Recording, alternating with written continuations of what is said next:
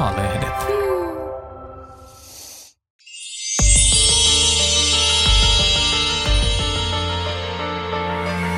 Eeva. Roolien takana. Luku kaksi. Eli kuinka naiset ylikouluttautuvat parisuhteisiin.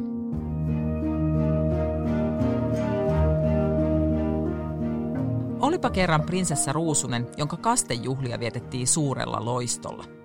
Haltijakummit toisensa jälkeen antoivat Ruususelle lahjojaan. Yksi antoi hyvyyttä, toinen kauneutta ja kolmas viisautta. Melkoisen työkalupakin Ruusunen keräsi, mikä olikin hyödyllistä, koska pikkunokosten jälkeen häntä odotti elämä prinssin siippana.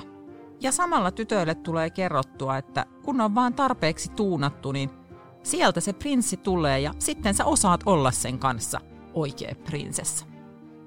Tämä viesti aiheuttaa oikeassa elämässä päänvaivaa. Naiset valmistautuu, virittäytyy ja perehtyy parisuhdetta varten ja pettyy sitten, kun rakkauden kohde ei ole käynytkään läpi samaa rakkausvalmennusta. Tämä on suuri rakkaushuijauspodcast. Mä olen toimittaja Riikka Suominen ja kiinnostunut purkamaan parisuhden normeja. Musta ihmissuhteiden pitäisi tehdä meidät vapaiksi ja vahvoiksi. Nykyiset tarinat rakkaudesta ei todellakaan edistä sitä, ja siksi tässä sarjassa niitä höykytetään.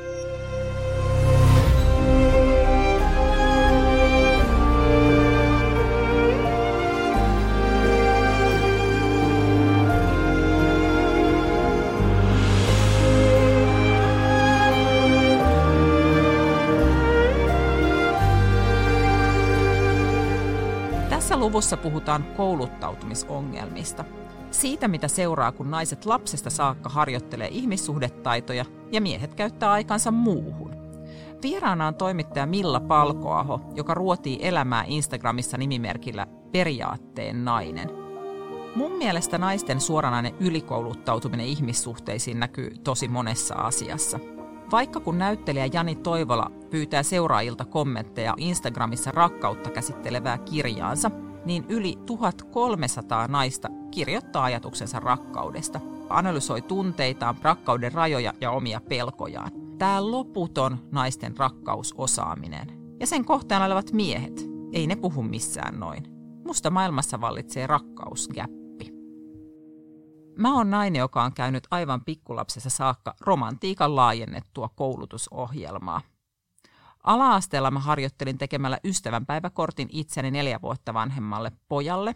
Ja siitä mun yläastejen prätkäpoika-ihastuksesta, josta mä aiemminkin kerroin, niin seurasi se, että mä hankin mopotietoutta. Pojan kevari, eli kevyt moottoripyörä, eli piikki, oli 125-kuutioinen ja aprilia-merkkinen. Tietenkin mä muistan pyörästä tällaisia detaljeja. Sellaisia asioita me tytöt opeteltiin teini-iässä faktoja poikien tykkäämistä bändeistä, skeittitemppujen nimiä ja armeijaslangin perusteet. Ikinä mä en odottanut, että pojat vastaavalla tavalla kiinnostus tyttöjen asioista, meikeistä, suosikkibändeistä tai myöhemmin vaikka kierukoista. Mutta mä luulin, että multa vaadittiin sellaista sanastonhallintaa, että mä olisin tarpeeksi pätevä hakeutuun poikien seuraan. Mun päiväkirjat täytty romantiikkakoulun essee-vastauksista – analysoi pariskunnan ystäväpiirin merkitystä seurustelusuhteille. Arvioi etäsuhteen hyviä ja huonoja puolia. Kirjoita odotuksistasi eron jälkeiselle tapailukulttuurille. Koulun virallisessa opetussuunnitelmassakin oli suhdetaitoja. Perhekasvatuksen tunnilla me vastattiin koekysymyksiin siitä, mikä ero on riitelyllä ja nalkutuksella ja mikä on onnellisen avioliiton salaisuus. Perhekasvatus jäi onneksi 1990-luvulle mutta nuorena aikuisena mä luin The Rules-kirjaa. Se oli amerikkalainen deittiopas naisille, joka listasi sääntöjä siitä, miten nainen vangitsee miehen kiinnostuksen. Kuten, että viikonlopun deittikutsua ei saanut ottaa vastaan myöhemmin kuin keskiviikkona. Ja jos sitten viikonloppuna ei ollutkaan mitään tekemistä, niin se oli täysin ok käyttää jumppaamiseen ja laihduttamiseen. Me luettiin kaveriporukassa toki tätä The Rulesia ironisesti, mutta luettiin silti – ja vähän mä mietin, että kun vaikka yliopiston alkuvuosien tenttikirjoista on jäänyt erittäin vähän päähän, niin miksi mä edelleen muistan sen säännön, että naisen pitää aina lopettaa puhelu ensin. Ja Kate Middletonhan on kävelevä esimerkki siitä, että näissä kirjan vinkeissä on perää. prinssi William on lehtihaastattelussa sanonut nimenomaan tykänneensä siitä, että Kate oli muita tyttöjä hiljaisempi ja torjuvampi. No, myöhemmin mä opettelin mediasta, miten rakastaa. Siellä terapeutit ja psykologit jakoi uusliberalistista ilosanomaa siitä, miten omaa suoritusta voi aina parantaa. Näennäisesti neuvoton kaikille lukijoille, mutta mitä luulette, kuinka paljon miehet ottaa onkeensa näistä jutuista, tai siis edes lukee niitä, kun selostetaan erilaisia rakkauden kieliä tai ohjeistetaan pitämään rakkaus elossa läpi pikkulapsi vuosien – Mä opin jutuista riitelee rakentavasti, käsittelen tunnelukkoja, jakaa vanhemmuuden vastuuta, taltuttaa mustasukkaisuuden ja välttämään syrjähypyn. Ja yksi toistuva neuvo on, että kehu puolisoasi. Mä tiedän ainakin kaksi mun tyttökaveria, jotka noudattaa just tätä kotityötaktiikkaa, eli he kehuu puolisoa aina, jos se siivoo kotona. Musta kuulostaa himppasen raskalta se, että näillä ihmisillä siis on sekä päävastuu kodista että velvollisuus kannustaa koko ajan sitä puolisoa. Harjoittaa siis tällaista mieskuiskaamista. Kaikkein oleellisin osa tätä mun käymääni suhdekorkeakoulua on ollut suulliset tentit.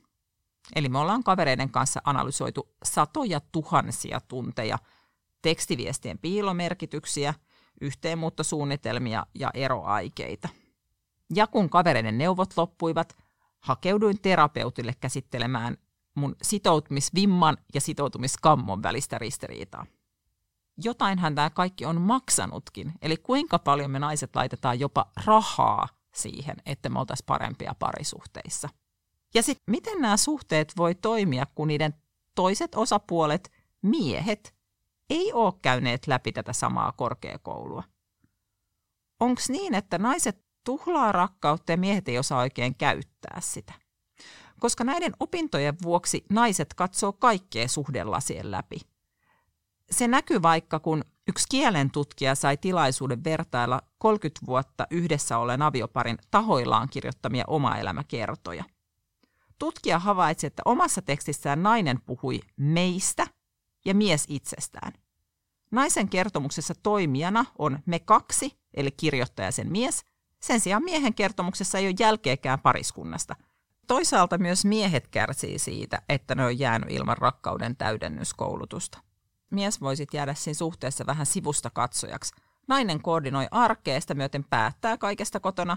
Naiset myös useammin määrittelee, koska suhde voi hyvin. Ja useimmiten se on myös nainen, joka sitten lopulta sanoo, että meidän pitäisi vähän jutella. Esimerkiksi Väestöliiton Heli Vaaranen on kutsunut tällaista tilannetta naisten ylivallaksi parisuhteissa. Itekin on joskus huomannut, että kyllä riitatilanteissa pääsee helposti niskan päälle, mutta jotain hyötyähän siitä koulutuksesta pitää olla. Olisihan miehetkin voinut opetella tätä.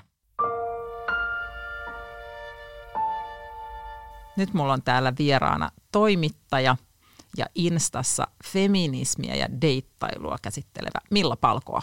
Mitä sä oot oppinut lapsena Milla saduista? Saduista mä oon oppinut selvästikin huonon asenteen. Mut on siis heitetty ulos päiväkodista siksi, että mulle luettiin upponalleen. Kun olin viisivuotias, niin vanhemmat kutsuttiin keskustelemaan, että lapsellanne on auktoriteettiongelma. Ja sen syyksi tunnistettiin upponallen Reetta, johon identifioiduin silloin vahvasti. Ja suositeltiin, että vaihdan toiseen päiväkotiin. Mutta se on vaan se satu, että, että sittenhän kaikki kulttuuri on ryydittänyt muuten pilalle. Mitä sä luulet, että, että sä oot oppinut näistä tarinoista, mitä elämässä on kuullut ihmissuhteista ja rakkauksista omiin suhteisiin? Mä luulen, että silloin kun on ollut 90-luvulla teini-ikäinen, niin silloin se malli, mitä on annettu, on ollut vielä tosi normatiivinen. Ja siellä on ollut semmoinen se vahva asetelma, mitä sitten on kaikki kosmopolitanit, mitä on lukenut silloin nuorena ja katsonut romanttisia komedioita ja niitä high school-komedioita, niin niissä on aika vahvasti ollut se naisen passiivinen rooli, pelastettavana olo ja semmoinen miehen aktiivisuus. Kyllä mä uskon, että se vaikutti varmaan niihin ensimmäisiin parisuhteisiin aika voimakkaasti siinä, miten halusi sitä asetelmaa olevan. Ja ehkä nyt sitten, kun on vähän vanhempi ja kokeillut kerran sen ydinperhekierroksen, niin tietää, että se – malli, mikä tavallaan tuli kaiken populaarikulttuurin kautta itselle, niin itse asiassa ei ole yhtään mun juttu. hän oli sillä tavalla palvelujournalismi, että siellä on aika paljon sellaisia näin teet kundin onnelliseksi sängyssä. Mm.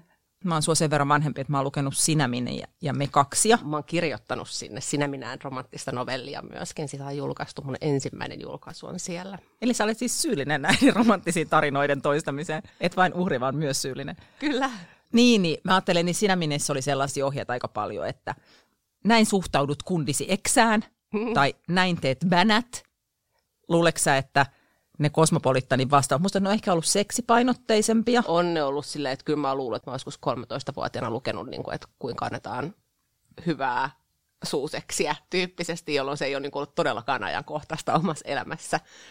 Ja se ei koskaan silloin Ysärillä painottanut siihen, että itse saisi sitä nautintoa tai että saisit aktiivinen osapuoli, vaan sä oot ikään kuin semmoinen, joka tullaan ja otetaan, ja sit sä yllätät siellä sängyssä olemaan joku niinku ihan mieletön kissanainen, koska sä oot lukenut viime viikolla Kosmosta jonkun niinku semmoisen akrobaattisen liikkeen. En tiedä, mä oon niin onnellinen uuden sukupolven puolesta, ja että omat lapset kasvaa jotenkin semmoisen paljon moninaisempaan sen oman hyvinvoinnin lähtökohdasta. Nyt mä mietin, että sitten kun sä kissanaisena sinne sänkyyn tempaudut, niin kuin sitten jos on tota pojan kanssa sinne joutunut, että, että, että sehän on vähän hämmentävä kokemus, koska pojathan ei ole niin kuin, lukenut näitä lehtiä. Ni, niin sitten mä ajattelen, että sit siellä sängyssä on niin kuin toinen, joka on lukenut Kosmopolittanin 89 000 vinkkiä hyvään mm. seksiin, ja se toinen, joka sitten vaan niin kuin sinne go with the flow. Niin musta tuntuu, tämä on tosi rumasti sanottu, mutta että miehet on tullut aina vähän niin kuin katettuun pöytään, että naisethan on tehneet, meiltä on opetettu tekemään se koko pohjatyö siihen, että mietitään valmiiksi koko se niin kuin parisuhteen kaava. Ja sitten se on vähän semmoista niin kuin palvelun tuotantoa sille miehelle, jolle se parisuhde on vain yksi semmoinen, jolla on välinearvo. Että et hän saa seksiä ja turvaa ja joku kuuntelee hänen huoliaan ja hieroo niskaa työpäivän jälkeen, kun taas naiselle se sitten rakentaa sen koko elämän. Ja, ja se näkyy niin kuin just lehdissä ja elokuvissa ja niin kuin siinä, minkälaisia leffoja on suunnattu nuorille. Missä olet itse opetellut semmoisia taitoja, mistä on oikeasti ollut sulle suhteessa hyötyä? en mä tiedä, onko mulla vieläkään niitä taitoja. Olen ollut aika kauan sinkku. Et, tota, ehkä pariterapiasta oli vähän iloa siinä vaiheessa. Vaikea kirjallisuudesta ehkä nyt post-divorce-aikana on ollut etua siinä, että on pystynyt hahmottaa vähän laajemmin sitä, että mitä haluaa ja lukenut jotain epäkonventionaalisten 70-luvun naisten niin kuin parisuhdekertomuksia, niin jotain Tuula Linavarista ja sitten miettinyt, että okei, että hei, että ihmiset on kautta aikain eläneet tosi omaehtoisesti, että mäkin voin. Ja tässä ei nyt tarvitse ehkä enää niin kuin lähteä yrittämään mitään uusperheviritelmää, koska oli jo kerran todennut, että se ei ole niin kuin teekuppini. Niin että varmaan ystävät ja vertaistuki arjessa, mutta ei semmoista, että oivalluksia ei enää ehkä ihan hirveästi ole tullut. Sä oot itse tosi aktiivinen Instagramissa, ja mä, mä kyllä ajattelen, että mä oon saanut Instasta aika paljon sellaisia oivalluksia, että siellä on niin laaja, siellä ihmiset kuvailee vaikka amerikkalaiset jotkut semmoiset ihmissuhdeanarkiatilit tai sitten jotkut seksuaali- ja sukupuolivähemmistöjen tilit kertoo semmoisia juttuja sille, jotka on täysin tajunnan rajoittavat, että ai niin tolleekin voi olla ja kaikenlaista. Joo, ja siellä mä ehkä masokistisesti seuraan myöskin tosi paljon sitä niin kuin Tradwife-skenee, koska se on niin kuin, se täys vastakohta sille, mitä omalta elämältäni haluan, ja sitten se kuitenkin on muistutus siitä, että ehkä jonkun ihmisen tämä elämäntapa tekee onnelliseksi. Tradwife-kulttuuri on siis, he kutsuvat itseään traditional wives. Tämä on Yhdysvalloista lähtenyt periaatteessa, se on paikallistettu sinne viisi vuotta taaksepäin suunnilleen, ennen korona-aikoja, missä naiset hakeutuvat takaisin tämmöiseen 1950-luvun perhe ihanteeseen ja sukupuolirooleihin. Naiset on kotona, niillä on kellohameet ja ne leipoo ja ne odottaa tohvelit ja trinkki kädessä, kun mies tulee töistä kotiin. Ja siellä niin kuin hyvin vahvasti halutaan semmoiseen perinteiseen perhemalliin, mikä meillä on opetettu sotien aikaan. Kotitöitä ja lapsille omistautumista siellä julistavat. Mikä on sun analyysi, miksi se puhuttelee niitä ihmisiä?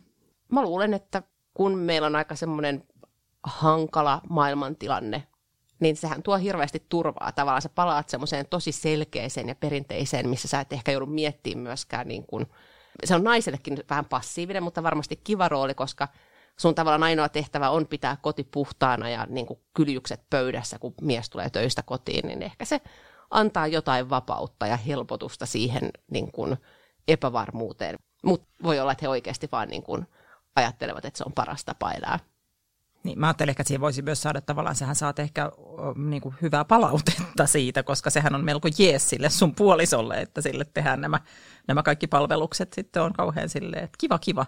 Ja, ja ympäristökin on silleen, että vaikuttaa hyvälle vaimolle tämä. Joo, ja siis sehän on niin kuin, että jos se tuntuu merkitykselliseltä, niin mitä minä olen siihen sanomaan, että jonkun ihmisen pitää mennä tekemään matalapalkkaduunia ja sitten – niin kuin jakaa kotityöt tasan. Mutta jos me nyt ajatellaan, niin mä itsekin rakastin olla kotona lasten kanssa ja se oli mun mielestä niin kuin todella terapeuttista ja ihanaa aikaa, mutta mä en vaan niin kuin selvästikään onnistunut siinä vaimo-osuudessa sitten hirveän hyvin. Sulla on äh, siis taustalla ydinperheelämää, ero siitä ydinperheelämästä ja nyt sanoit, että olet useamman vuoden ollut sinkkuna. Niin, tai tässä on kaikkea säätöä. Mutta sillä lailla vapaa, itsellinen, itsellinen nainen. nainen.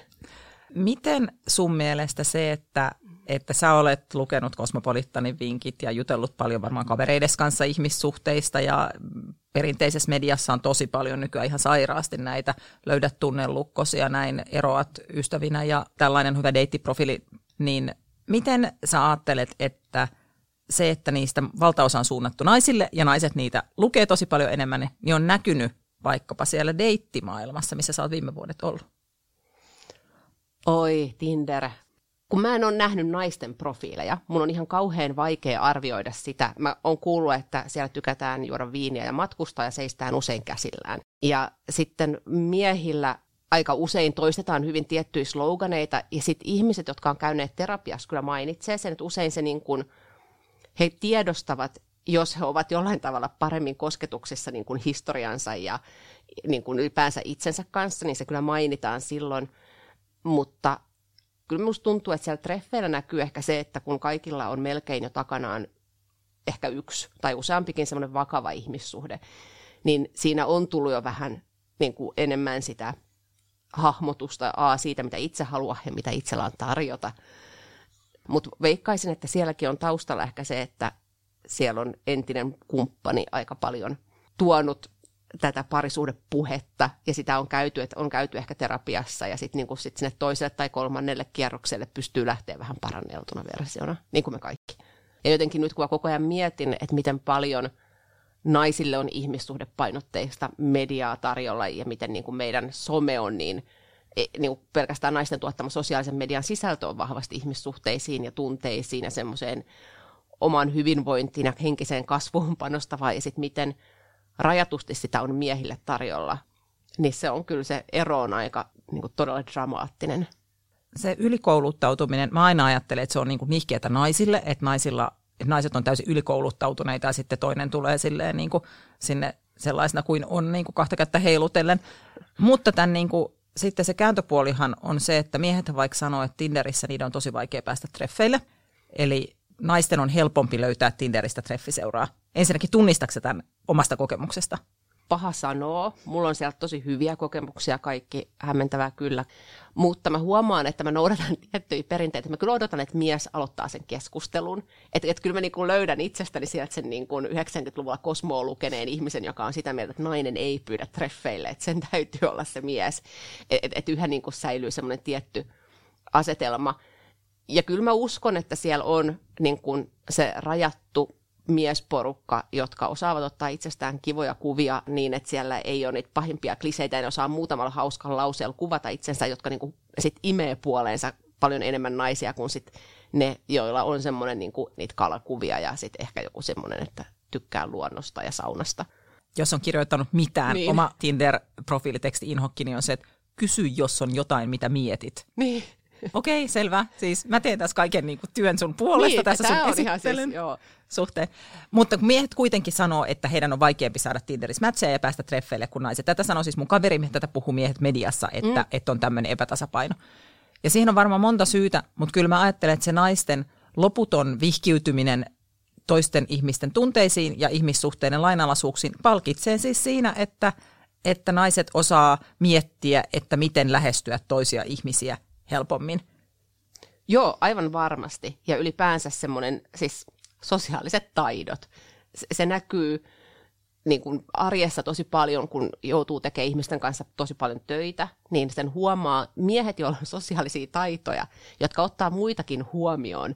Niistä on aina ihan silleen tosi vaikuttunut, että et se rimahan on niin kuin kaiken, niin kuin rakastan miehiä ja musta tuntuu aina pahalta niin kuin, tälleen A puhuu hirveän binäärisellä jakaumalla ja sitten vielä silleen tosi niin kuin karrikoidusti.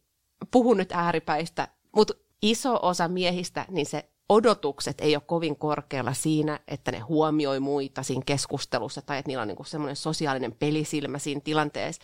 Aina kun sellaisen kohtaan, niin me puhutaan niistä jälkikäteen sillä, että vitsi se on kiva tyyppi, että se niin osasi puhua ja sitten hän otti, niin kuin, kysy sunkin kuulumisia ja ehkä muisti silleen, että mikä sun nimi on. Ja kyllähän se näkyy myös treffeillä, että, että siis naisilla on, ne on niin kuin innoissaan siitä, että se ei ole murhaaja. Mutta yksi ratkaisuhan on ilmeisesti se, että nuoret miehet on kuitenkin ehkä vähän erilaisia. Mä oon ymmärtänyt, mediassa näkyy aina välin nuoria miehiä, jotka haluaa puhua tunteista ja, ja erilaisista suhdeasioista. Ja sitten mä oon ymmärtänyt kavereilta, jotka on käynyt tinder nuorempien miesten kanssa, että, että ne on jotenkin kuitenkin ehkä vähän erilaisia suhdetaidoltaan. Onko sulla jotain kokemusta tai näkemystä tästä? No niin kuin mun kokemukset nuorista miehistä rajoittuu työkavereihin, siis siihen, että kuuntelen heidän juttujaan töissä, en, en muuten. Ja kyllä musta tuntuu, että siellä on selkeästi niin kuin tapahtunut jonkinlainen tunteista puhumisen muutos ja sellainen reflektoinnin kautta tehdään asioita, että ehkä vähän ymmärretään josta omaa roolia, että ei enää odoteta ikään kuin, että se kaikki tapahtuu itselle ja näin. Mutta nythän ne opettaa siis koulussa, on tullut oppiaineeksi siis tunne- ja vuorovaikutustaidot, ehkä meillä on niin toivoa, että, että kaiken sen niin koulun kaauksen keskellä, niin siellä kuitenkin annetaan niille lapsille ehkä työkaluja siihen, että oppii tuntemaan itsensä ja sitä kautta voi antaa muille vähän enemmän. Ja ehkä siellä ei, niin sit siellä ei kuitenkaan enää lueta mitään tuhkimoja lumikkia, että siellä myöskin tavallaan toivottavasti riisutaan niitä semmoisia pahimpia toksisia parisuhdemalleja pois, missä nainen niin kuin myrkytetään tai nukkuu sata vuotta ennen kuin sitten parisuhde pelastaa. Sehän on aika semmoinen tavallinen narratiivi, että erossa aina oppii itsestään. Julkikset kertoo, tässä suhteessa olen viisaampi, koska tämä on karttunut tämä parisuhdeosaamispääoma. Tunnistatko itse, että, että sulla on ollut tällainen? Mä tunnistan tämän niin kuin – tavallaan semmoinen optimistinen ajatus siitä, että sulla on se tabula raasa, että pystyy aloittaa ihan alusta. Mulla se ei ehkä näy parisuhteessa, mulla se on näkynyt niin kuin lapsissa. Et mä ajattelin, että mä saan vielä yksi vauva ja mä olisin sille täydellinen äiti. Että mä en tekisi niitä virheitä, mitä mä oon tehnyt muiden kanssa. Mä en olisi koskaan kännykällä ja äh, saati pudottaa sitä kännykkää sen päähän, kun mä imetään tai jotain tällaista. Ja sitten sama juttu töissä ja kaikissa, että se uuden aloittaminen antaa ihmiselle semmoisen nahan luomisen mahdollisuuden, mutta kyllä mä luulen, että ne meidän semmoiset kardinaalimunaukset, mitä me tehdään parisuhteissa, jotka on niin semmoisia meidän selkärangasta tulevia mokia, niin toistuu kyllä lopulta ennemmin tai pitkään. Että on jotain semmoista primitiivistä, joka meille on tullut lapsuudessa, nämä tietyt luonneviat, ja niistä ei pääse eroon, vaikka sulla olisi uusi kumppani. Että sä voit vähän aikaa silleen pelaa sen homman paremmin, mutta sitten jonain päivänä tulee se niin kuin, että sä meet sinne keittiöön ja siellä ei ole niinku yhtään sitä kauramaitoa jäljellä sun aamukahviis. Ja sitten niinku se pakka leviää ja sitten se niinku paljastaa todellisen luonteen, että et se on se niinku bad shit crazy vaihe, mikä tulee. Mutta musta on ihanaa, että meillä on semmoinen toiveikkuus ihmisen sisään rakennettuna, että et ensi kerralla tämä menee paremmin, koska muuten me oltaisiin aivan niinku kusessa.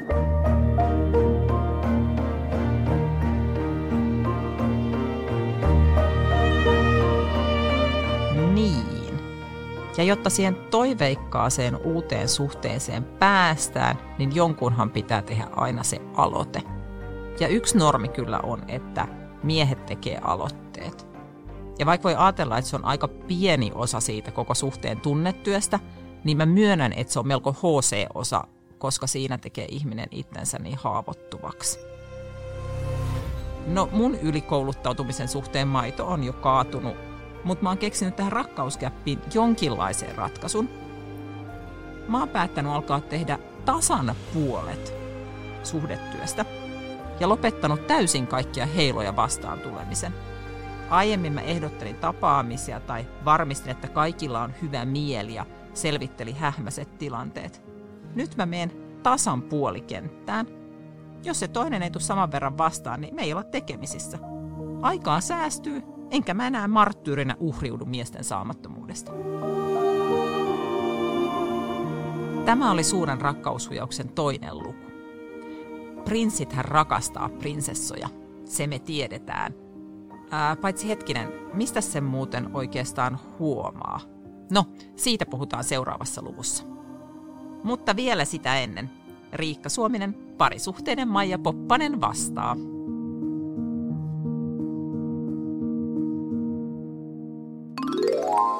Mieheni ja minä emme harrasta juurikaan seksiä.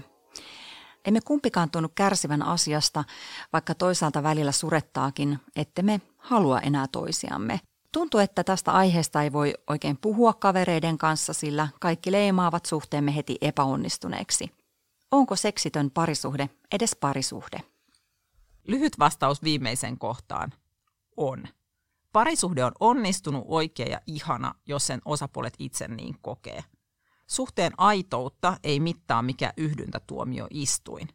Avioliitto ei ole aina ollut paikka, jos odotetaan intohimoa, vaan esimerkiksi teollistumisen ajan Englannissa se oli vain instituutio ja paikka tehdä jälkikasvu. Tietokirjailija Alain de Botton on sanonut päinvastoin, että vasta viime vuosisadoilla avioliiton vastuulle on nakitettu vaatimus ystävyydestä ja intohimosta. Tuoreen kanadalaisen tutkimuksen mukaan pitkässä suhteessa seksuaalinen tyytyväisyys laskee, mutta tyytyväisyys suhteeseen kasvaa. Ehkä kysyjää lohduttaa, että seksittömiä tai seksittömis-liittoja on tosi paljon. Osa niistä on hyvinkin onnellisia. Mä tiedän yhdenkin pitkän liiton, joka Finsex-tutkimuksen mukaan luokiteltaisiin täysin seksittömäksi. Osapuolten itsensä mukaan se ei ole sellainen, koska he käsittää seksillä muutakin kuin yhdynnät. Päinvastoin ne ajattelee, että kun suhde on vapautettu kiintiörakastelusta, on seksuaalisuus suhteessa oikeastaan enemmän läsnä. Kumppanille on paljon vapautuneempaa kertoa mieliteoista, kun niiden paljastaminen ei tarkoita, että toisen pitää heti alkaa toteuttaa niitä riippumatta siitä, jakaako se itse sen kiinnostuksen. Ja myös seksiä ei tarvi harrastaa siksi, että kaipaa läheisyyttä – Emotionaalista avoimuutta ja hellyyttä voi tavoitella ihan muillakin keinoin. Mutta seksittömyydestä ei tosiaan puhuta, koska sitä hävetään. Seksiin liittyy statusta, ja koska virilius on pääomaa, ei monikaan uskalla sanoa äänen, että seksi ei kiinnosta tai sitä ei oo. On aika kiinnostavaa, että vielä pari vuosikymmentä sitten seksi, varsinkin yhtään fetissihenkinen, oli tabu – nyt se stigma leijuu seksittömyyden yllä. Yhteiskunta on hämmentävän fiksautunut seksiin suhteen mittarina. Termiä seksitön liitto ei missään nimessä kannata googlata, koska media lähestyy tätä asiaa ainoastaan ongelman kautta. Vaikka sitten toisaalta ehkä tästä aiheesta kirjoitetut loputtomat neuvontajutut voi myös ottaa merkkinä siitä, että ilmiö on aika yleinen – jos seksittömyyteen liittyy haikeutta, niin se varmaan liittyy siihen, että muistaa, että miten seksin täyteistä se suhteen alkuaika oli ja sitten pelkää, että nyt me ollaan muutut tällaiseksi ennen aikojaan ristisanoja vuoteessa täyttäväksi pariksi. Ja sitten toisaalta voi pelätä, että mitä jos se kumppani harrastaakin seksi jonkun toisen kanssa, ja koska seksi on niin sellainen väkevä voima, niin sitten se rykäseekin sen kumppani mennessään. Mä oon itse kärsinyt vuosia seksuaalisesta haluttomuudesta parisuhteessa. Ja ehkä paras vinkki, jonka keksin siihen, on se, että miettii, että mitä itse haluaa. Onko se ristisanoja, istua sylikkäin tai pukeutuu lateksiin ilman, että se lateks on mikään esileikki, koska kaikkihan tähtää penetraation, vaan se lateks on ihan kiva juttu sinänsä. Tai sitten voi haluta vaan lepoa, ja kun on nukkunut sata vuotta, sen jälkeen voi pohtia, että mitä sitä haluskaan. Muista, älä usko satuja, usko mua.